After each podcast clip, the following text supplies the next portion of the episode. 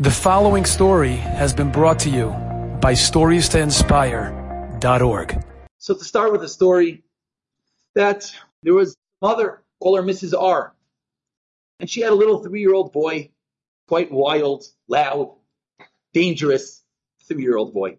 And they knew in the house, if it was ever quiet for a few minutes, that meant one of two things. The kid ran out to a neighbor, okay, or the kid got himself into trouble. And one day she's sitting in the kitchen and she's cooking and she got a little bit engrossed in her cooking, perhaps, maybe enjoying the quiet a little bit too much. And after whatever amount of time it was, she realized, wait, it's, it's pretty quiet in here. She looked around, son's nowhere. She, she opens the door outside and she sees a bunch of ropes. Her son was playing with some ropes. And as she traces the ropes, she sees her son manage to entangle himself in the ropes, and worse than that, around his neck, and he was completely blue in the face. Immediately, she rushes into a panic. She starts screaming for help. People hear, someone calls Hatzalah. Hatzalah comes. They rush him to the hospital. They're waiting in the hospital. The nurses, the doctors, they rush him into whatever they could do. And she's left in the waiting room, trying to muster up whatever Tehillim she could say. And worse than that, thinking, maybe I should have watched a little better and she just can't get the thought out of her mind. If only I would have checked on him. If only I would have. Then she tries to say Tehillim, and of course she called her husband in between. And her husband shows up shortly thereafter, and the two of them are sitting in the waiting room, waiting. They don't know for anything. And after what seemed like forever, obviously, the doctor comes out, and the doctor looks at them in the eye, and the doctor says, He's gonna live. They breathe a sigh of relief. Then the doctor continues, The next 24 hours are crucial he was without oxygen for a very long time. Only within the next 24 hours will we know if there will be brain damage. And Mrs. and Mr. R try to ask the doctor questions. What's going on? How long was it? And the doctor doesn't know much, walks away, and leaves them to their Tehillims. And the next 24 hours, they sat saying Tehillim for their son.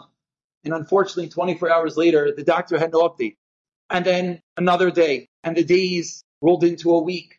And still, the doctor keeps on telling them the baby's alive, the baby. The boy is alive, but not much more. We don't have any other details. He's not responding. He's basically in a coma. We're trying to do what we can do. And the days rolled into weeks, which rolled into months. And eventually, Mr. and Mrs. R got into some sort of routine that at night they went home to sleep for a few hours, and during the day they took shifts, spending the time in the waiting room in the hospital, waiting for something. And one morning, six o'clock in the morning, the phone rings and Mr. R picks up the phone and it's his cousin, Rav David, on the phone at six in the morning. And Rav David is someone who is very close with the Chazon Ish. And David, what's going on? Six in the morning. And Rav David is visibly or audibly shaken up and says to Mr. R, I had a dream last night, which I don't know what this dream means, but maybe you'll know what the dream means. And he starts to tell Mr. R that the night before, he saw a dream and he was in the heavens and he was sitting in front of the Beis Din Shel Maalah and there were three boxes. There was a box that said life, there was a box that said death, and then there was the middle box with pieces of paper and names on them. And the malachim were sitting there and they picked out a name and then there was some discussion amongst the different malachim and then they would take the name and they would put it in one box. Then they went to the next name and they picked up the name and there was some discussion and they put it into a different box. And this proceeded in the dream. And then he said, they picked up a name, David, your son's name. And then there was a discussion. There was a discussion amongst the malachim. And all of a sudden, I noticed myself standing in the middle of the Machane Yehuda Shuk. And there's a pair of blue scissors on the table. I pick up these blue scissors. I cut up the piece of paper that says your son's name.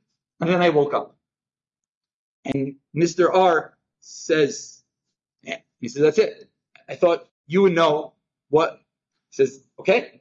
And he says, Refuah Shlema, and he hangs up the phone.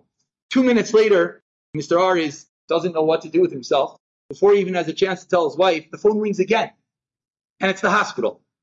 And the hospital says, you must come quickly. We can't give you any details over the phone. Click. And he wakes up his wife and he says, we have to go. Where are we going? The hospital called. There's no details. Let's go. And they get into the car and they rush over. And of course, the entire time they're dreading the worst. And they're bracing themselves for, unfortunately, what they felt was the inevitable that they've sort of come to terms with over the last few weeks. And they get to the hospital and they dash up the stairs and they know exactly where the boy's room is. And They run into the room and they open the door and the bed is empty. Now their heart sinks and they know it's over. And they go and they find the doctor and the doctor tells them, please sit down. And again, they know that this is what it is. And they brace themselves. And the doctor says, this morning we were doing the rounds and we came to your son's room and we went to check on your son and he opens his eyes. And then the doctor continues, not only did he open his eyes, he sat up in bed. He jumped off the bed. And they said, where is he? What happened? He jumped off the bed. He's perfectly fine. And he's busy running around the ward. We can't keep him in his bed anymore. And Mr. and Mrs. R nearly fainted on the spot, obviously. And they find their son. They do some tests. He's perfectly fine.